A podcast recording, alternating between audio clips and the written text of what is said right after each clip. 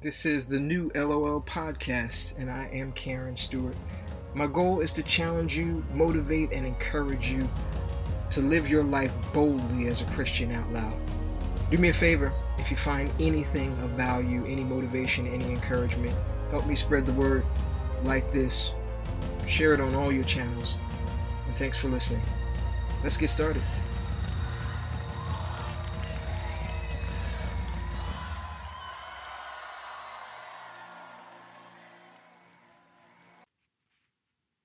We are, of course, approaching probably one of the most contentious elections in recent history.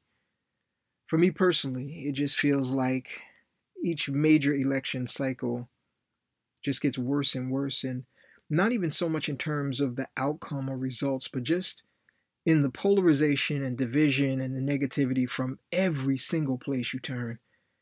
I remember during the 2016 election cycle. That was the time when I actually consciously decided to get off social media.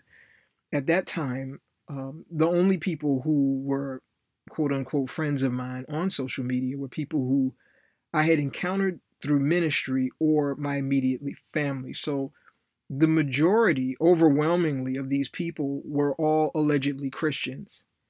And I cannot even put into words the feeling that I had every time I got on there and endured what seemed like the most vitriolic assault of staggering negativity. I'm telling you, it felt to me like I was drinking from a fire hose that was flowing with thick black sludge. That's just the best way I can describe it. And my heart was just overwhelmed and hurting as I watched the so-called body of Christ behave in ways that in no way brought glory to our alleged king. So I just decided I needed to extricate myself altogether. I figured I would just give it some time, get on the other side of the election season, and people would calm down and kind of come back to themselves a little bit and move on. But that just didn't seem to happen. And what I thought then was by far one of the worst displays that I had ever seen in my lifetime. That sadly has been eclipsed in this season as I have watched one extreme, which is turning on and attacking each other if you dare disagree with political or social ideologies, to the other extreme, which is fear and dread that somehow this one election that we're facing is going to cause the entire nation and everyone in it to either succeed and be saved or completely be destroyed. And again, I'm not talking about the world. The division that I see happening right now is within the so-called body of Christ. And it begs the question, whose side are you on? One of the reasons why I love reading the Bible so much is that it really does have some of the most wild and amazing stories. You've heard me say that before. And when I read it, I literally feel like I'm entering a scene in a movie or in an adventure. There's always like this amazing and fantastic voyage is going on. And sometimes when you read really slowly and take the time to read with the Holy Spirit, which should be happening all the time, you see things that you never saw before. And sometimes it can really make you stop and go, So there's this scene in the book of Joshua, chapter 5, right before he has the battle of Jericho. At the end of the chapter, it says this: "Now it came about when Joshua was by Jericho, that he lifted up his eyes and looked, and behold, a man was standing opposite him with his sword drawn in his hand. And Joshua went to him and said to him, 'Are you for us, or for our adversaries?' And he said, 'No.'" That was his answer. No.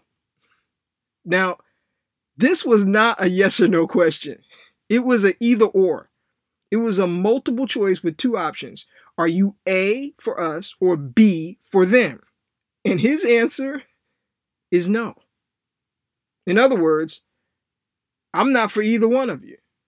He went on to say, in verse 14, rather, I indeed come now as captain of the host of the Lord. In other words, I'm not on either one of your side. I'm on God's side. And in Joshua's mind, this man who appears in front of him with a sword in his hand, which indicated he was prepared for battle, that could only mean that he was on one of two sides. He could either be for them or against them. What other position could there be? What other reason was he coming to him like that? And doesn't that sound familiar? You either on one side or you on the other side. In our country today, if you do not agree with me, you are against me, period. If you do not agree with me, you can only be my enemy. No matter what side I am on, if you are not on the same side that I am on, you are completely and totally wrong. So let me align this more with today's narratives, like how this would play out today.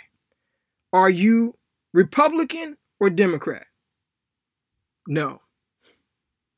Are you liberal or conservative? No. Are you for Black Lives Matter, Blue Lives Matter, or All Lives Matter? No. Are you Baptist or Methodist?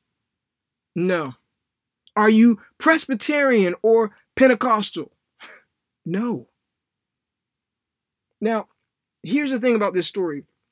It's widely believed that Joshua experienced something called a theophany, which was one of the many actual physical manifestations of Jesus himself in the Old Testament. And what he said to Joshua then is exactly what he is saying to us now.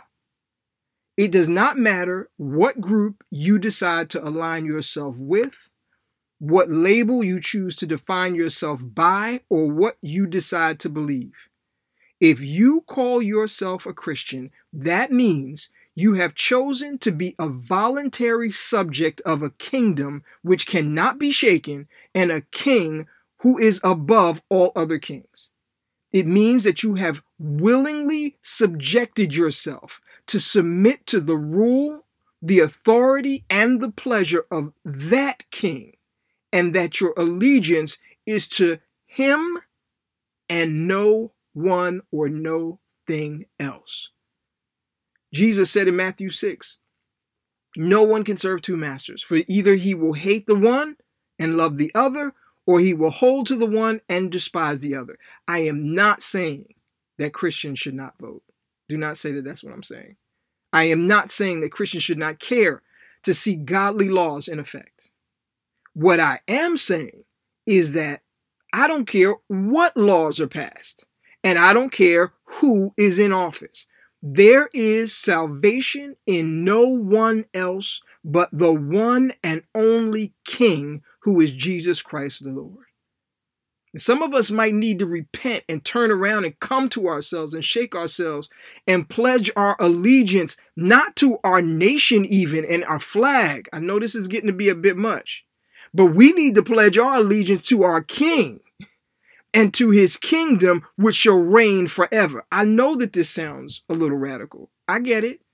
But it's time for the church to be the church. And this is a call to action. Stop idly repeating the words of the Lord's Prayer and truly start to agree with him when you pray, Kingdom of God come and will of God be done. If you are going to choose a side, don't let yourself be deceived. The end of this story has already been written. You know what it is? The kingdoms of this world shall become the kingdom of our Lord and of his Christ, and he shall reign forever and ever. If you say that you are a Christian, that is what you signed up for. That is the side you are on, and that is where your allegiance, your passion, and your loyalty lies. And if that is true, can I tell you something else? The whole of creation is groaning and waiting right now for you to stand up and start living that truth on that side right now out loud.